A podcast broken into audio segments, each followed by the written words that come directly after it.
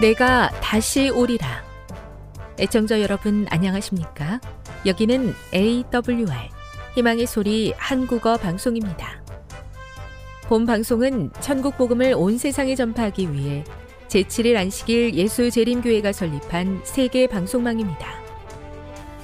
AWR 희망의 소리는 유럽, 라틴 아메리카, 아프리카, 러시아, 아시아의 방송망을 통해 전 세계에 복음을 전파하고 있습니다. AWR 아시아 희망의 소리 방송국은 한국어 방송을 매일 5시간씩 송출하고 있습니다. 희망의 소리 방송은 인터넷과 스마트폰을 통해서도 언제나 청취하실 수 있습니다. 들으실 수 있는 인터넷 주소는 awr.org입니다. 유튜브로는 AWR 코리아로 검색하시면 됩니다. 이 시간 희망의 소리 한국어 방송과 함께 보람있고 유익한 시간 되시기 바랍니다. 내가 다시 오리라. 여기는 AWR 희망의 소리 한국어 방송입니다. 주파수 안내입니다. 괌에서 송출하는 우리 방송은 한국 표준시로 밤 9시에 9895kHz로 밤 11시에 9800kHz로 다음날 오전 6시에 9695kHz로 각각 1시간씩 방송하고 있습니다. 우즈베키스탄에서 송출하는 우리 방송은 한국 표준시로 밤 10시에 15,670kHz로 타지키스탄에서는 밤 9시에 15,505kHz로 송출하고 있습니다. 애청자 여러분의 많은 청취 바랍니다.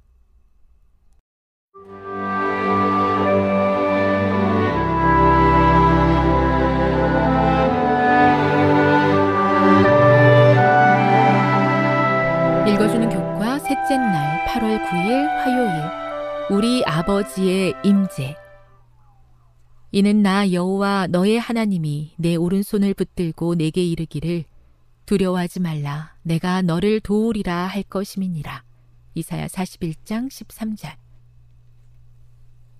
어떤 사람이 이런 질문을 했다.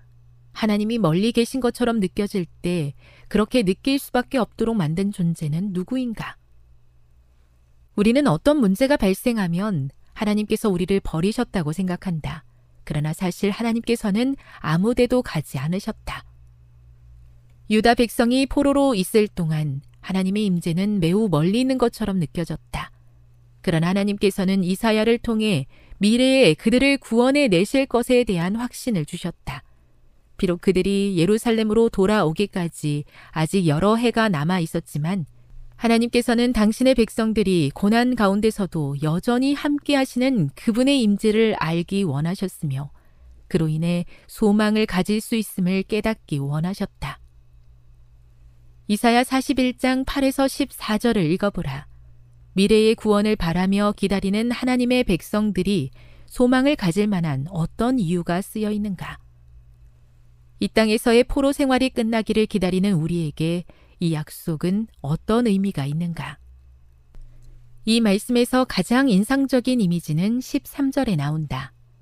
온 우주를 통치하시는 권능의 하나님께서 우리의 오른손을 붙들고 계시기 때문에 당신의 백성들은 두려워할 필요가 없다고 말씀하신다.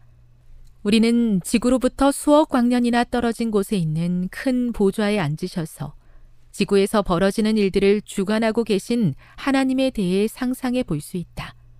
동시에 그처럼 위대하신 하나님께서 당신의 사랑하는 백성들의 손을 붙잡아 주실 수 있을 만큼 가까이 계신다는 사실 또한 분명하다.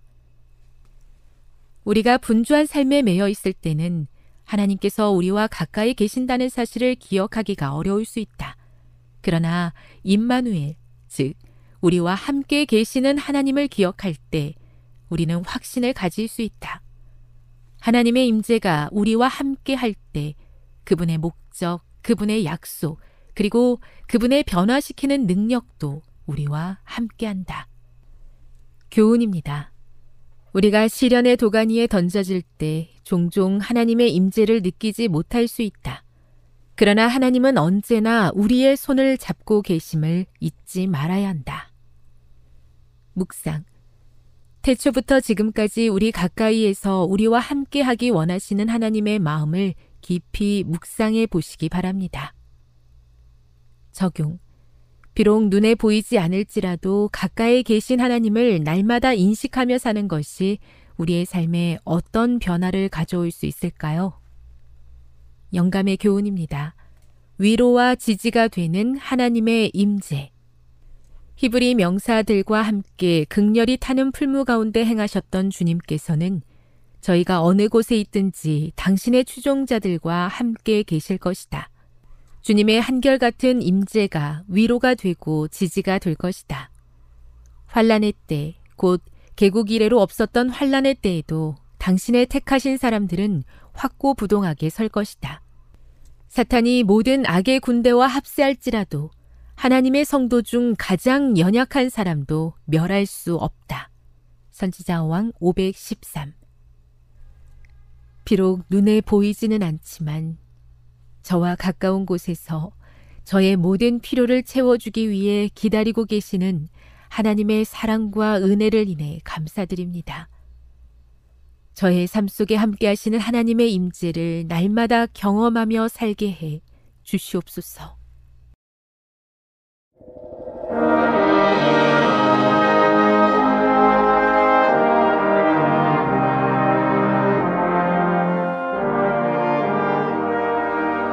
애청자 여러분 안녕하십니까? 하나님의 말씀으로 함께 감동과 은혜를 나누는 시간입니다.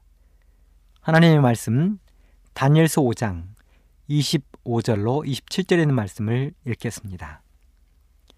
기록한 글자는 이것이니 곧 메네 메네 데겔 우바라시니라. 그 뜻을 해석하건대 메네는 하나님이 이미 왕의 나라의 시대를 세워서 그것을 끝나게 하셨다 하며 데겔은 왕이 저울에 달려서 부족함이 배었다 하며 오늘 저는 다니엘서 5장 25절 27절의 말씀을 중심으로 달아보니 부족하다 이런 제목으로 여러분들 찾아왔습니다. 오늘날은 무게를 재어보는 세상입니다. 어디에 가든지 무게를 재는 저울이 있습니다. 저울 아시죠? 무게를 재는 것입니다.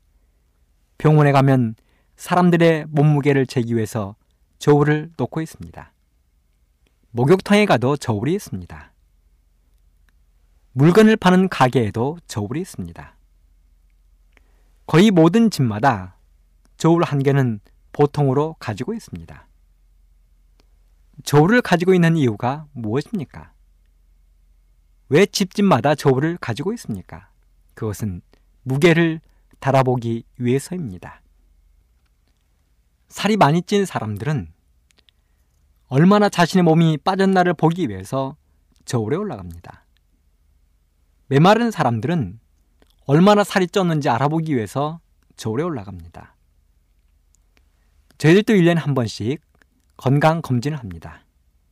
그런데요, 몸무게를 재는 저울 앞에서는 서로 눈치를 봅니다. 특별히 여성분들이 더 그렇습니다.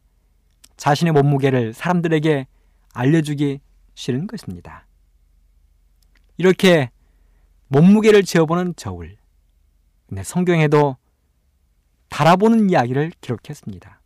저울에 달아보는 것입니다. 오늘 이 시간에 저는 저울에 달린 왕 한 사람을 소개하려고 합니다. 그것도 그 당시에 온 세상을 호령했던 대제국 바벨론의 왕입니다. 그 왕을 저울에 올려놓고 무게를 재신 분은 우리의 하나님이십니다. 하나님께서 바벨론의 왕을 저울에 올려놓고 무게를 달아보신 것입니다. 그리고 결론을 내리셨는데 달아보니 부족하다는 것입니다. 다니엘의 생애 말년에 다니엘은 한 사건을 경험했습니다. 다니엘의 생애 말년 다니엘이 바벨론에 잡혀온 지 약 60여 년이 지난 다음에 그 나라에는 큰 변화가 일어났습니다. 열국의 강포한 자요. 수많은 나라를 공포에 떨게 했던 느부갓네살 왕이 죽었습니다. 그리고 온 세상에 칭찬받는 바벨론이 그 후계자들의 지혜롭지 못한 통치로 말미암아 서서히 하지만 확실하게 멸망의 길로 들어서고 있었습니다. 바벨론이 붕괴의 길을 걸어가고 있는 것입니다. 하나님께서 다니엘서 2장을 통하여 금나라로 표현했던 그 바벨론이 서서히 은나라로 바뀌어가는 과정 속에 있는 것입니다. 이런 대변혁의 시기에 바벨론을 다스리던 왕은 벨사살이었습니다. 이 벨사살은 느부갓네살 왕의 손자로서 하나님께서 저울에 달아보니 부족했다라고 표현한 사람이 바로 이 벨사살 왕입니다. 교만한 바벨론은 얼마 후에 무너질 수밖에 없는 상황에 처했습니다. 젊어서 왕권을 이양받은 벨사살은 자신의 능력을 찬양하고 하늘의 하나님을 대적했습니다. 하나님을 경배하기보다는 자신을 믿었습니다. 자신의 할아버지였던 느부갓네살이 그처럼 두려워하고 끝내는 믿을 수밖에 없던 그 하나님을 벨사살은 믿지 않았습니다. 하나님의 뜻을 알고 그 뜻을 이해해야 할 책임을 깨달을 수 있는 수많은 기회들이 이 벨사살 왕에게 주어졌지만 그는 그렇게 하지 않았습니다. 벨사살 왕은 알고 있었습니다. 그의 할아버지 누부갓네살 왕이 하나님의 명령에 의하여 추방되었던 사실을 알고 있었을 뿐만 아니라 느부갓네살 왕의 개종과 기적적인 회복을 잘 알고 있었습니다. 사실 느부갓네살 왕이 잠시 교만하여 7년 동안 들이나가서 풀을 뜯으며 짐승처럼 생활했던 역사가 있었습니다. 바로 그 사실을 이 벨사살은 알고 있었다는 사실입니다. 그리고 그런 경험을 통하여 느부갓네살 왕이 결국은 하나님을 믿을 수밖에 없었음에도 불구하고 벨사살 왕은 그것을 인정하지 않았습니다. 벨사살 왕은 향락과 자찬에 매우게 빠져서 그가 결코 잊지 말아야 될 교훈들을 잊고 있었습니다. 그는 그에게 허락된 기회들을 낭비하였고 진리를 더욱 충분히 알 수 있는 방법을 잊기 알고 있었지만 그것을 사용하는데 게을리 하였습니다. 할아버지 느부갓네살이 말할 수 없는 고통과 굴욕의 값을 치르고 마침내 뒀던 그것을 벨사살 왕은 냉담하게 지나친 것입니다. 그리고 오래지 아니하여 마침내 불온이 닥쳐왔습니다. 말할 수 없는 큰 전쟁의 기운이 몰려온 것입니다. 바벨론은 메데와 페르시아 연합군의 총사령관인 메데 사람 다리오의 조카 고레스에게 포위되었습니다. 하지만 그 튼튼한 성벽과 구리문으로 난공불락의 요새처럼 보이는 성체가 유브라데 강의 보호를 받고 있었기에 그리고 또 풍부한 식량을 이 성 안에 저장해 두었기에 주색에 빠진 벨사살은 안전함을 느끼고 환락과 주연으로 세월을 보냈습니다. 생각해 보십시오. 지금 밖에는 메데와 페르시아 연합군이 전쟁을 하기에 와 있습니다. 성을 둘러싸고 있습니다. 그런데 한 나라의 왕이 그 전쟁을 준비하기보다는 성 안에서 환락과 주연으로 잔치를 베풀고 있는 것입니다. 그것은 바로 안전할 것이라는 무모한 생각으로 이 성 안에는 많은 양식이 있고 이 바벨론 성은 유브라데스 강이 둘러싸고 있기 때문에 절대적으로 안전하다는 그 생각 때문에 무모한 생각 때문에 교만하고 오만해진 이 벨사살은 귀인 1천 명을 위하여 큰 잔치를 배설하고 1천 명 앞에서 술을 마시는 오만한 모습을 보였습니다. 부와 권세로 할 수 있는 모든 매혹적인 물건들이 그 장면들을 더욱 빛나게 했습니다. 요염하고 아름다운 여인들이 왕의 잔치에 참석한 빈객들 중에 있었습니다. 천재들과 학문 있는 박사들도 거기에 있었습니다. 정치가들과 방백들은 술을 물 마시듯 마셨고 미치게 하는 분위기 속에서 흥청거렸습니다. 파렴치하게 술에 만취되어 이성을 잃어버리고 저급한 충동과 욕정에 사로잡힌 왕은 떠들썩하고 음란한 파티를 스스로 선도했습니다. 이렇게 연애가 진행되고 있을 때에 왕은 뜬금없는 명령을 내렸습니다. 자기 할아버지인 느부갓네살 왕이 예루살렘에서 가져온 은, 금, 기명들을 가져오겠습니다. 하나님의 성전에서 제사드린데 사용했던 그 그릇들을 가져오게 한 것입니다. 그리고 그 거룩한 그릇들의 수를 따라서 거기에 참석한 정치인들, 귀인들, 왕후나 빈궁들, 춤추는 여인들에게 주어서 마시게 할 것이었습니다. 왕은 그의 손으로 다룰 수 없을 만큼 신성한 것은 거룩한 것은 없다는 것을 사람들에게 보여주고 싶었습니다. 그래서 다니엘 소장 3절로 4절에 보면 이에 금 기명을 가져오매 왕이 그 귀인들과 왕후들과 빈궁들로 더불어 그것으로 마시고 무리가 술을 마시고는 그 금, 은, 동, 철, 목석으로 만든 그들의 신을 찬양했다고 성경은 기록하고 있습니다.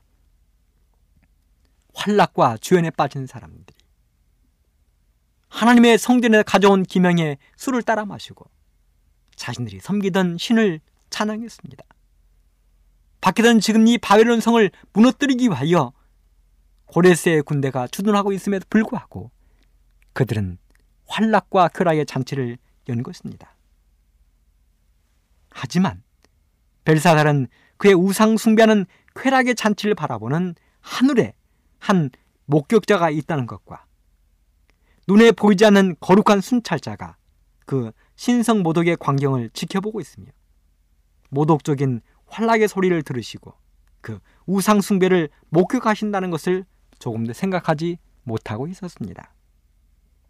그리고 얼마 후 마침내 그 잔치의 한 불청객이 자신의 임재를 알리게 되었습니다. 벨사달 왕의 잔치에 환락과 쾌락의 잔치에 불청객이 나타난 것입니다.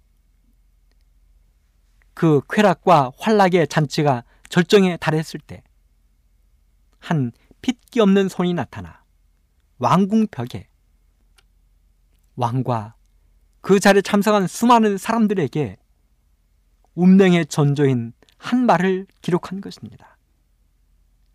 시끄럽던 주연이 갑자기 조용해지는 한편 사람들은 형용할 수 없는 공포에 사로잡혔습니다. 그 사람들은 그 신비스러운 그 손이 글자를 하나하나 천천히 써 내려가는 모습을 바라보았습니다.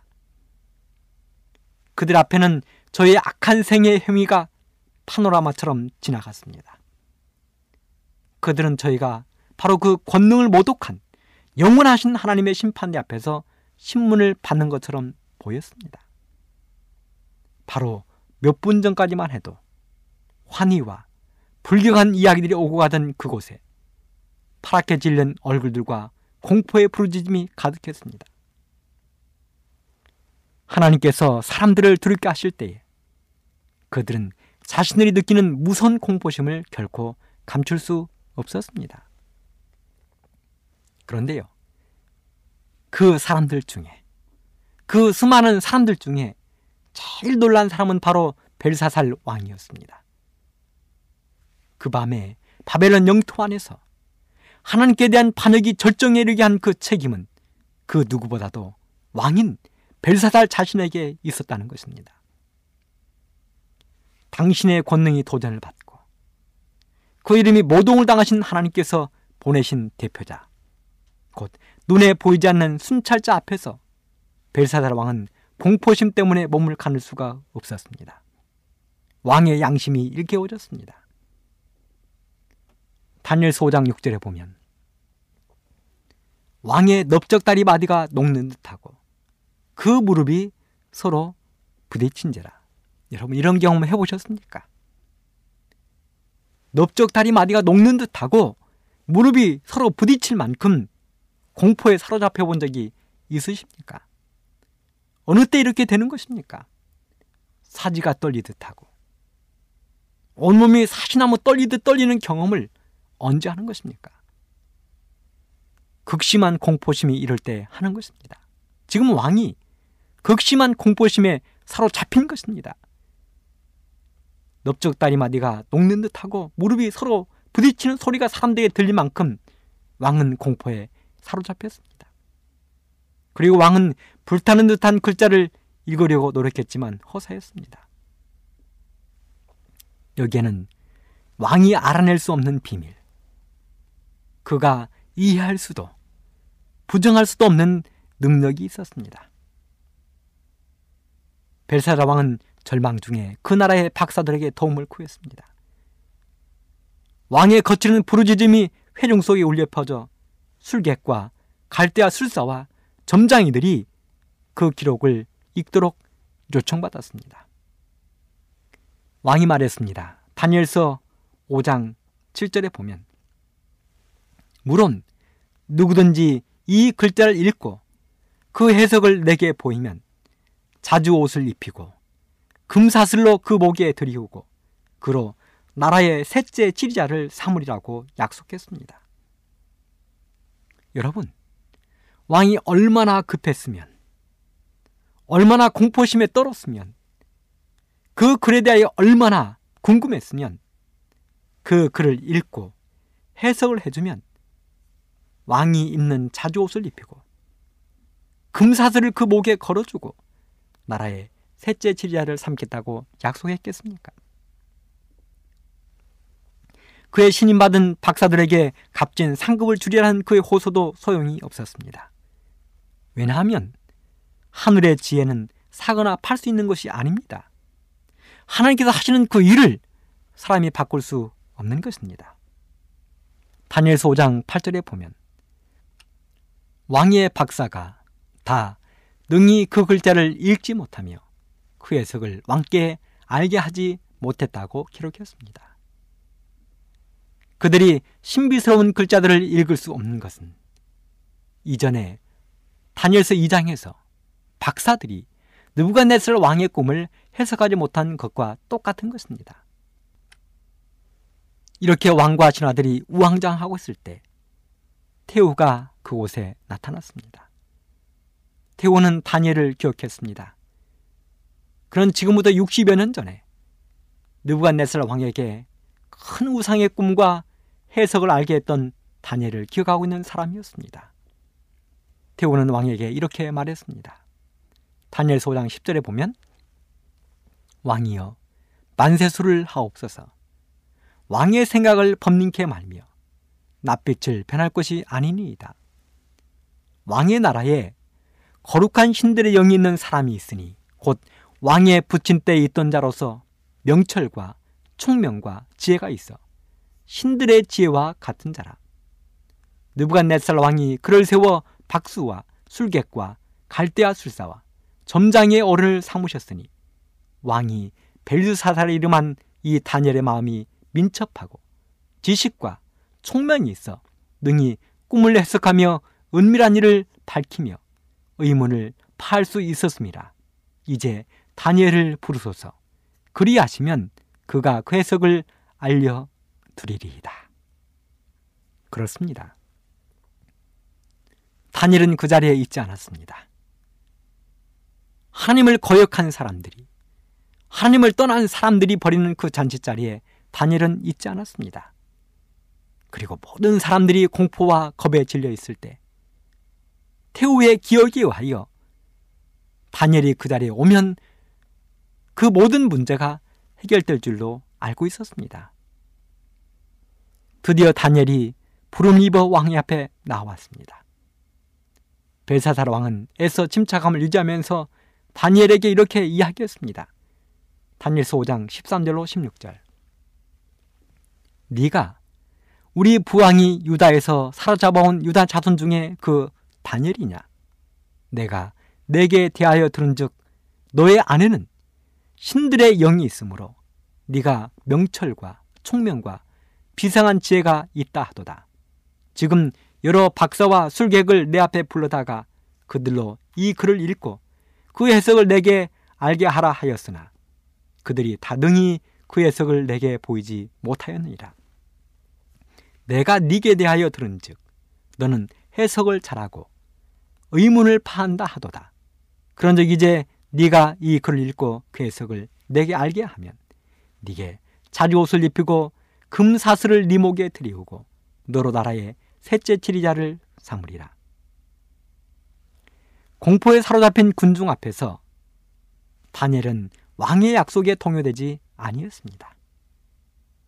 지극히 높으신 하나님의 종으로서 침착하고 위험 있게 서서 아첨의 말을 하지 아니하고 운명의 기별을 해석해 주었습니다. 다니엘은 이렇게 말했습니다. 왕의 예물은 왕이 스스로 취하시며 왕의 상급은 다른 사람에게 주옵소서. 그럴지라도 내가 왕을 위하여 이 글을 읽으며 그 해석을 아시게 하리이다. 이게 바로 하나님의 사람입니다. 하늘의 상급을 원하는 사람은 이 땅의 것을 원하지 않는 것입니다.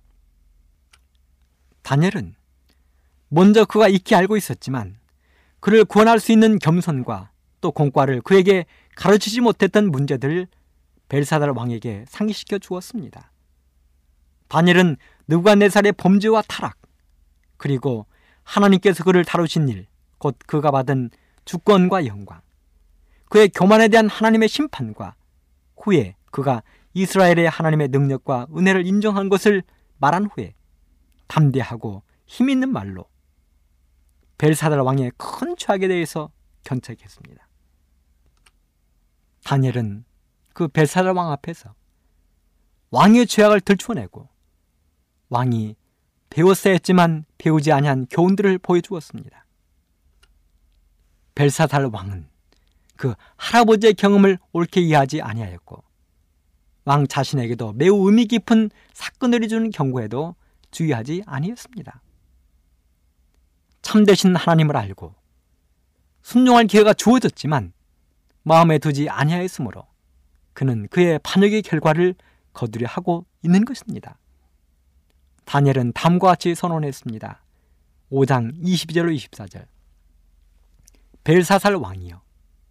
왕은 이것들을 다 알고도 오히려 마음을 낮추지 아니하고 도리어 스스로 높여 하늘의 주제를 거역하고 그 전 기명을 왕이 앞으로 가져다가 왕의 귀인들과 왕후들과 빈궁들이 다 그것으로 술을 마시고 왕이 또 보지도 듣지도 알지도 못하는 금은 동철과 목석으로 만든 신상들을 찬양하고 도리어 왕의 호흡을 주장하시고 왕의 모든 길을 작정하시는 하나님께는 영광을 돌리지 아니한지라.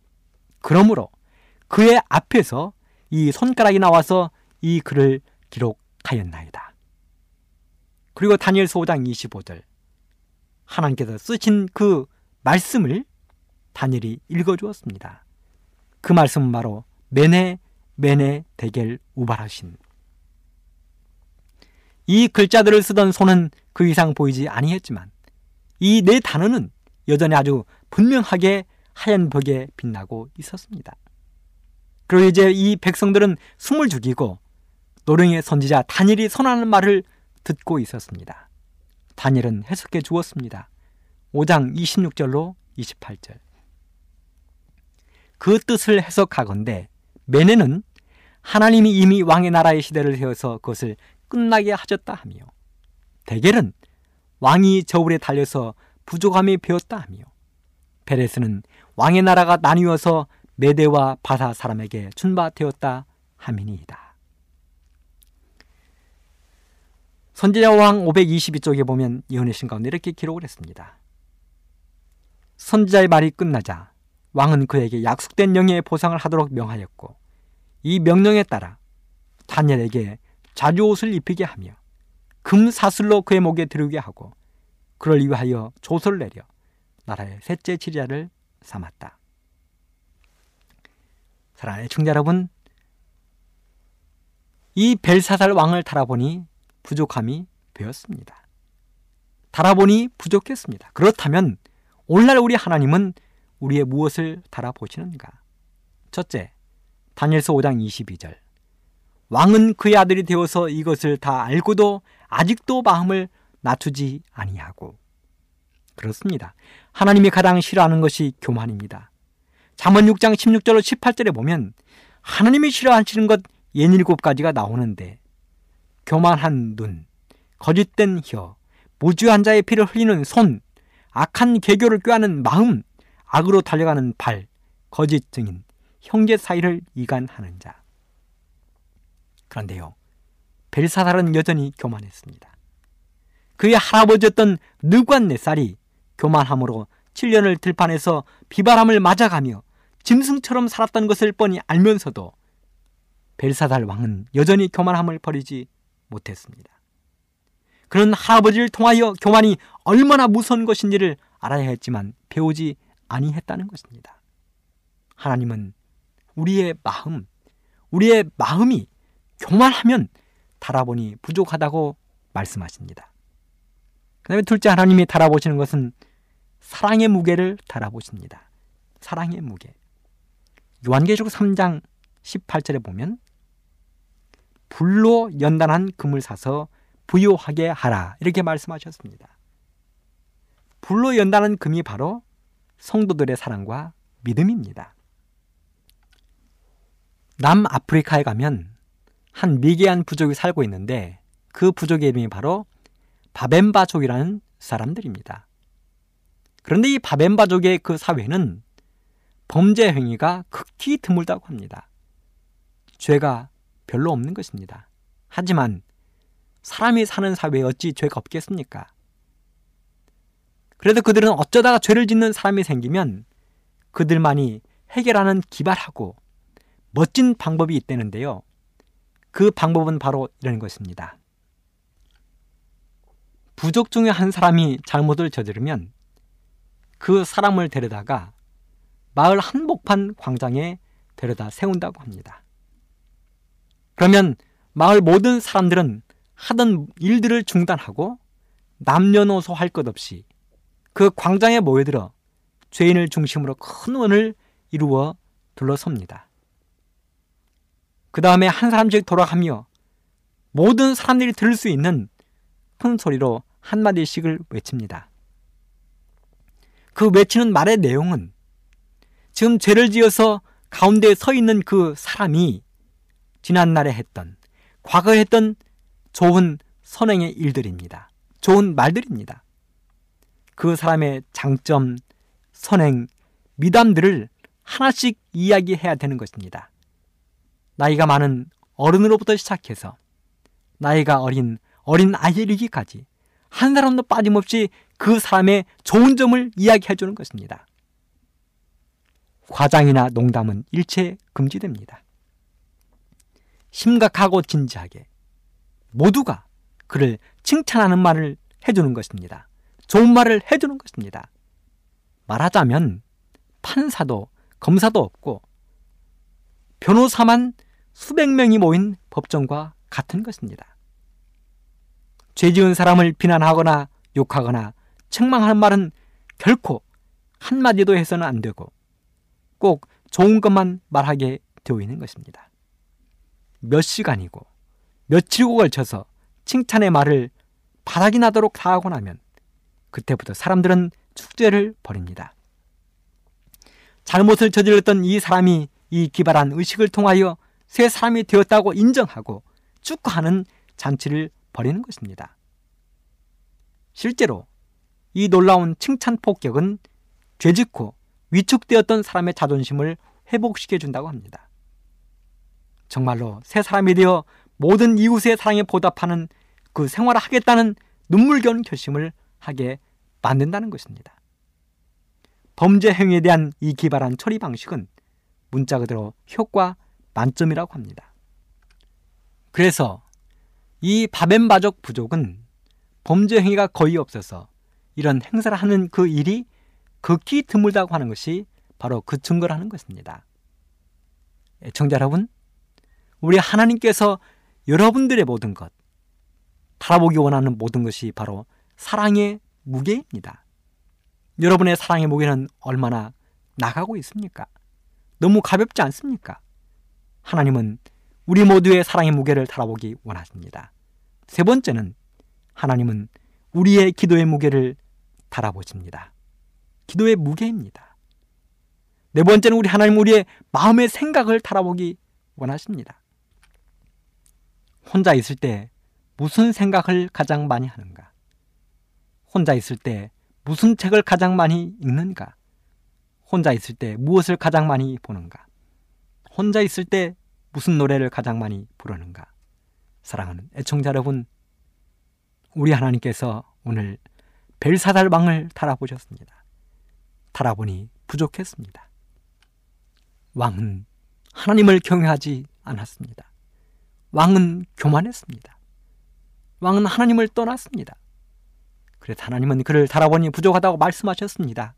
그 하나님께서 오늘 우리를 달아보기 원하십니다. 우리의 생각을 달아보시고, 우리 기도의 무게를 달아보시고, 우리 사랑의 무게를 달아보기 원하십니다. 우리 하나님께서 우리를 다칠 때, 우리는 달아보니 넉넉하다는 그 놀라운 하나님의 말씀을 듣게 되기를 간절히 바라면서 오늘 말씀을 마치겠습니다.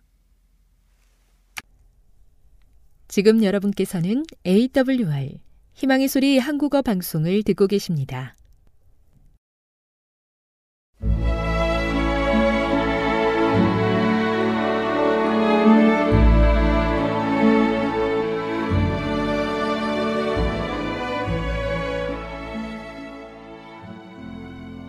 애청자 여러분 안녕하십니까? 명상의 오솔길의 유병숙입니다. 이 시간은 교회를 사랑하시고 돌보시는 하나님의 놀라운 능력의 말씀이 담긴 엘렌지 화이처 교회 증언 1권을 함께 명상해 보겠습니다. 주 만나기를 예비하라. 천사는 말하였다. 그러한 사람들이 하늘에 들어갈 수 있을 것인가? 아니다, 아니다. 결코 들어갈 수 없다. 그들이 지금 가지고 있는 소망은 헛된 것이므로 그들이 신속히 회개하고 구원을 얻지 못하면 멸망하게 될 것이라고 그들에게 알려주라. 경건의 모양은 어떤 사람도 구원할 수 없다. 모든 사람은 깊고 산 경험을 해야 한다.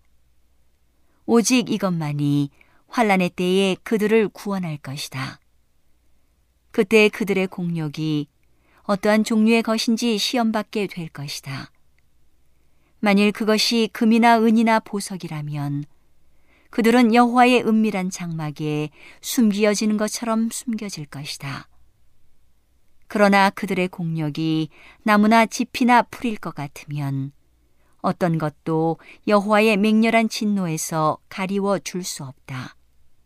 나이 많은 사람은 물론이요 젊은이도 그들의 소망에 대한 이유를 설명하라는 요구를 받게 될 것이다. 그러나 하나님께서 더 좋은 사물을 위하여 계획하시고 완전히 그분만을 섬기도록 창조하신 사람들의 마음은 영원한 사물에 대한 관심 대신에 어리석은 것들을 생각해 왔다. 여기저기 방황하도록 방치되어 있는 마음은 외모와 예절과 의복 등을 연구하는 것처럼 진리와 하나님의 말씀에서 안식일을 지켜야 할 증거와 그리스도인 소망의 참된 기초 등도 이해할 수 있다. 어리석은 소설과 쓸데없는 이야기들을 즐기도록 마음을 방치해 둔 자들은 상상력을 충족시켰을지는 모르나 하나님의 말씀의 광채는 그들에게서 가리워져 있다. 마음은 하나님께로부터 떠나고 그분의 귀중한 말씀에 관한 관심은 소멸된다.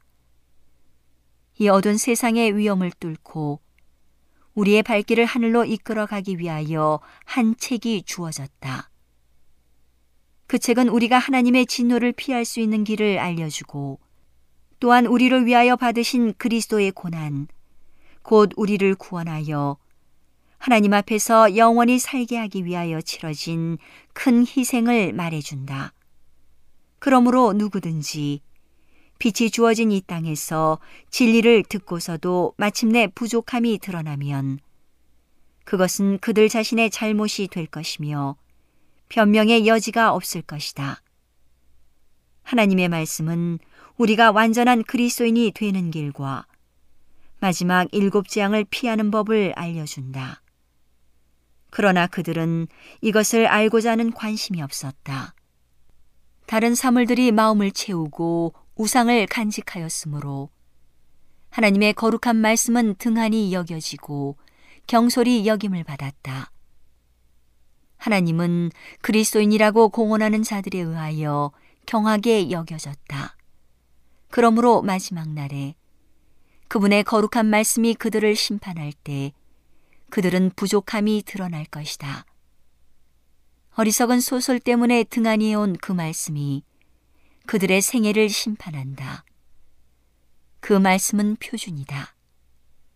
그들의 동기와 말과 행동과 그들이 시간을 이용한 방법 등이 모두 기록된 하나님의 말씀과 비교된다. 그러므로 그때 그들의 부족이 드러나면 그들의 운명은 영원히 결정된다. 나는 많은 사람이 스스로를 피차간에 평가하고 그들의 생애를 다른 사람들의 생애와 비교하는 것을 보았다. 그렇게 해서는 안 된다. 그리스도 외에는 아무도 우리에게 모본으로 주어지지 않았다. 그분이 우리의 참된 모본이므로 각 사람은 그분을 닮는 일에 뛰어나고자 노력해야 한다. 우리는 그리스도의 동력자이다. 그렇지 않으면 원수의 동력자가 된다. 그리스도와 함께 모으는 자가 되지 않으면 흩어버리는 자가 된다. 확고하고 전심전력하는 그리스도인이거나 전혀 그리스도인이 아닌 둘 중에 하나이다. 그리스도께서는 내가 차든지 더웁든지 하기를 원하노라. 내가 이같이 미지근하여 더웁지도 아니하고 차지도 아니하니 내 입에서 너를 토하여 내치리라고 말씀하신다. 나는 어떤 사람들이 자아 부정이 무엇이며 희생이 무엇인지, 진리를 위하여 고난당하는 것이 무엇인지 아직까지 거의 알지 못하고 있는 것을 보았다. 그러나 희생을 하지 않고서는 아무도 하늘에 들어가지 못할 것이다. 극기와 희생의 정신을 품어야 한다. 어떤 사람은 하나님의 재단 위에 자기 자신 몸을 희생제물로 바치지 않았다.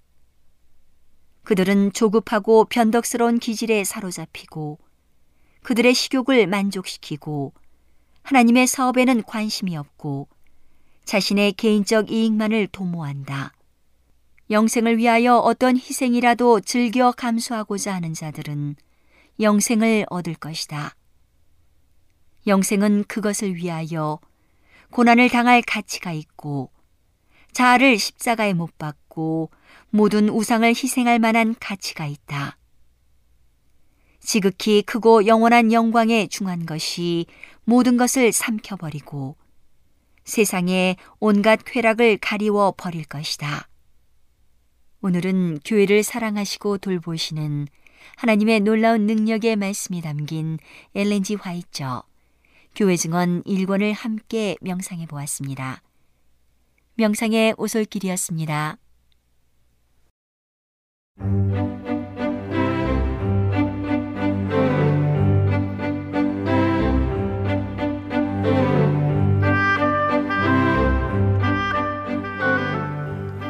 여러분 안녕하세요.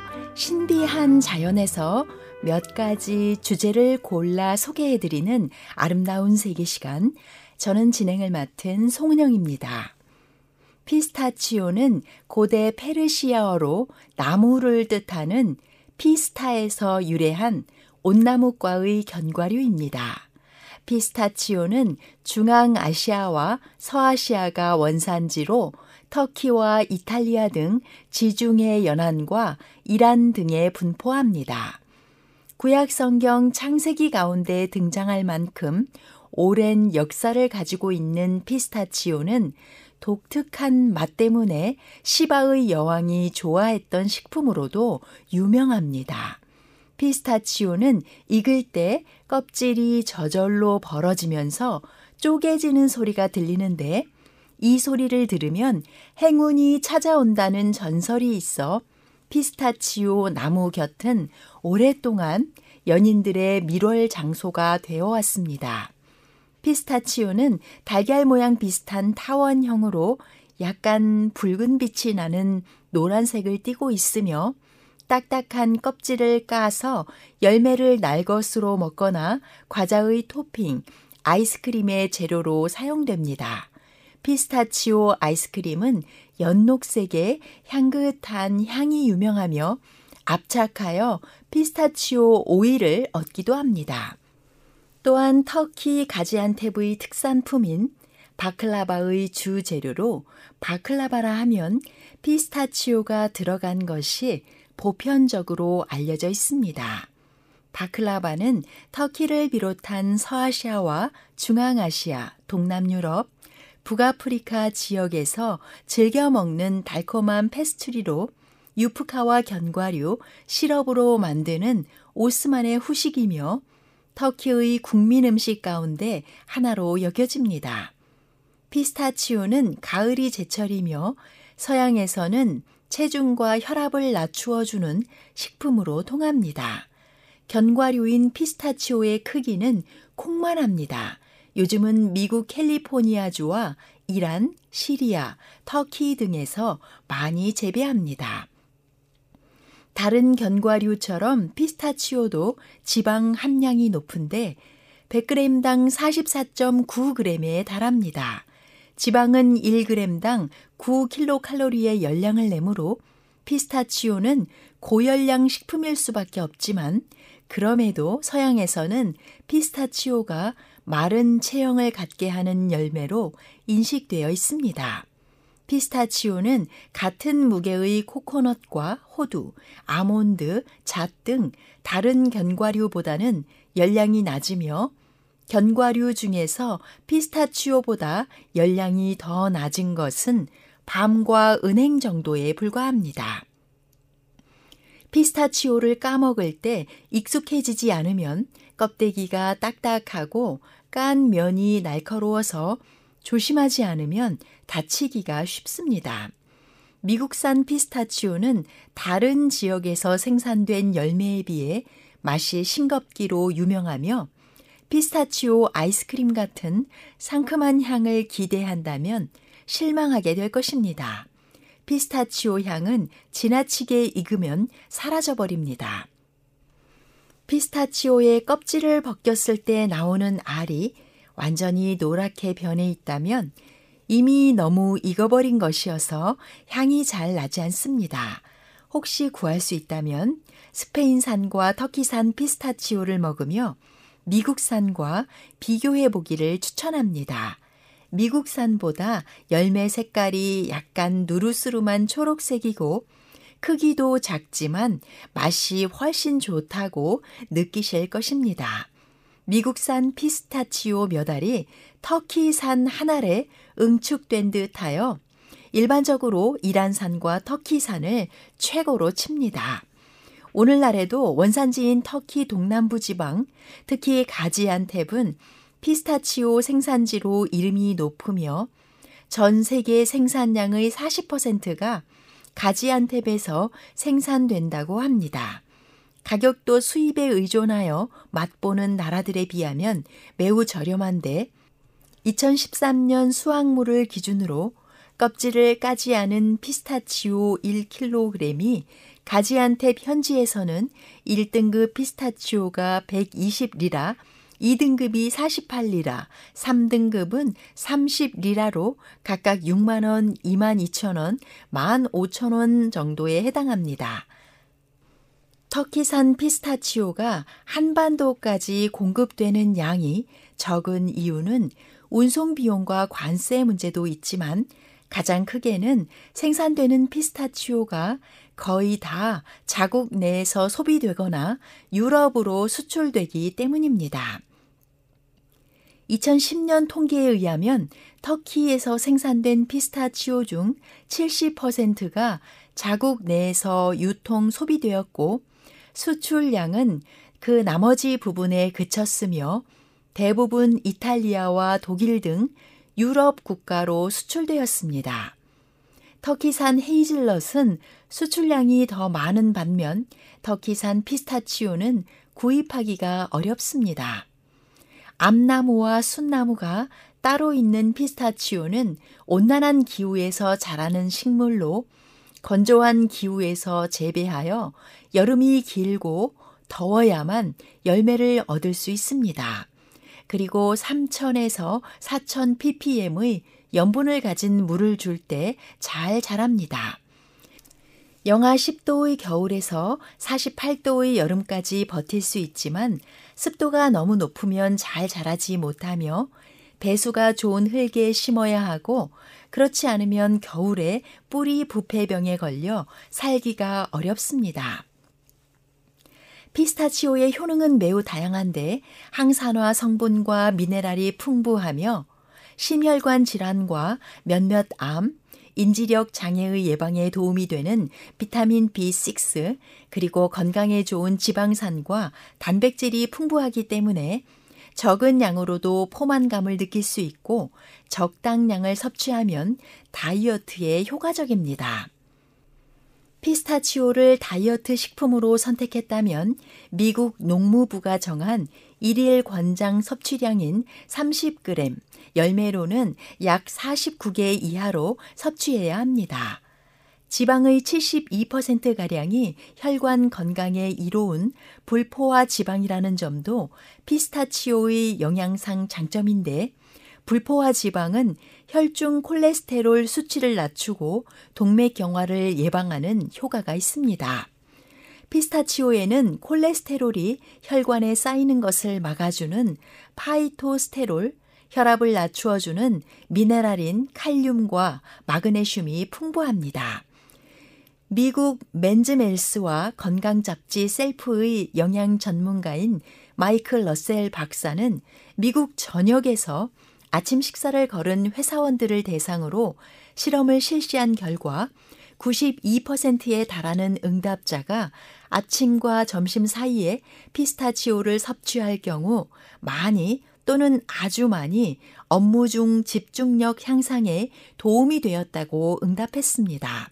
아침을 거르는 것은 바람직하지 않지만 포만감과 만족감을 주는 영양 성분이 많아서 피스타치오의 섭취가 최적의 정신 상태와 집중력을 갖추는 데 도움을 주며 특히 회사원들이 최적의 간식이라고 밝혔습니다. 추가적인 연구를 통해 피스타치오는 완벽한 간식거리로서의 이상적인 특성을 모두 가지고 있어 영양소 섭취와 몸매 관리를 한 번에 향상시킨다는 결론에 이르게 되었습니다. 창세기 43장 11절에서 야곱은 곡식을 사기 위해 어쩔 수 없이 아들들을 애굽으로 보내면서 정 그렇다면 이렇게 하여라. 너희는 이 땅의 제일 좋은 토산물인 유향과 꿀과 향품과 모략과 비자와 편도를 조금 가지고 가서 그 사람에게 선물로 주어라 하고 말합니다. 행여 아들을 또 잃을까봐 귀한 예물을 보내며 비자라고 잘못 번역된 피스타치오를 보냈는데 사실 식량을 팔던 그 사람 애굽 총리는 오래전 잃어버린 아들 요셉이었습니다. 피스타치오를 맛보실 때 아들을 그리워했던 야고보의 마음처럼 사람들을 구원하기를 간절히 바라시는 하나님의 심정을 헤아릴 수 있게 되시기를 바랍니다. 지금까지 아름다운 색이었습니다. 안녕히 계십시오.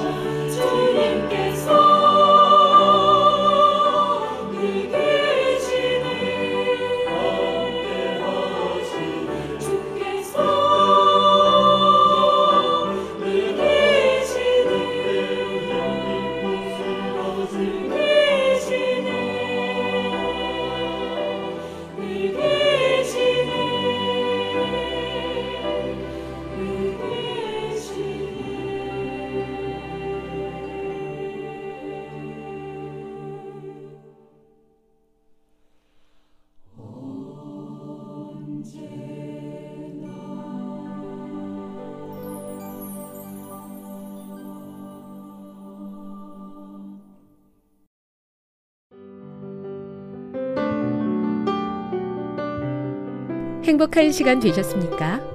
지금까지 여러분께서는 AWR 희망의 소리 한국어 방송을 청취하셨습니다. 방송을 청취하시고 문의를 원하시는 분은 우편번호 02461 대한민국 서울시 동대문구 이문로 1길 11 희망의 소리 방송부 앞으로 편지나 엽서를 보내주시거나 지역번호 02-3299-5296에서 8번으로 전화 주시기 바랍니다. 지금까지 함께 해주신 애청자 여러분들께 감사드립니다. 애청자 여러분, 다음 이 시간까지 하나님 안에서 늘 평안하십시오. 감사합니다. 내가 다시 오리라. 여기는 AWR 희망의 소리 한국어 방송입니다.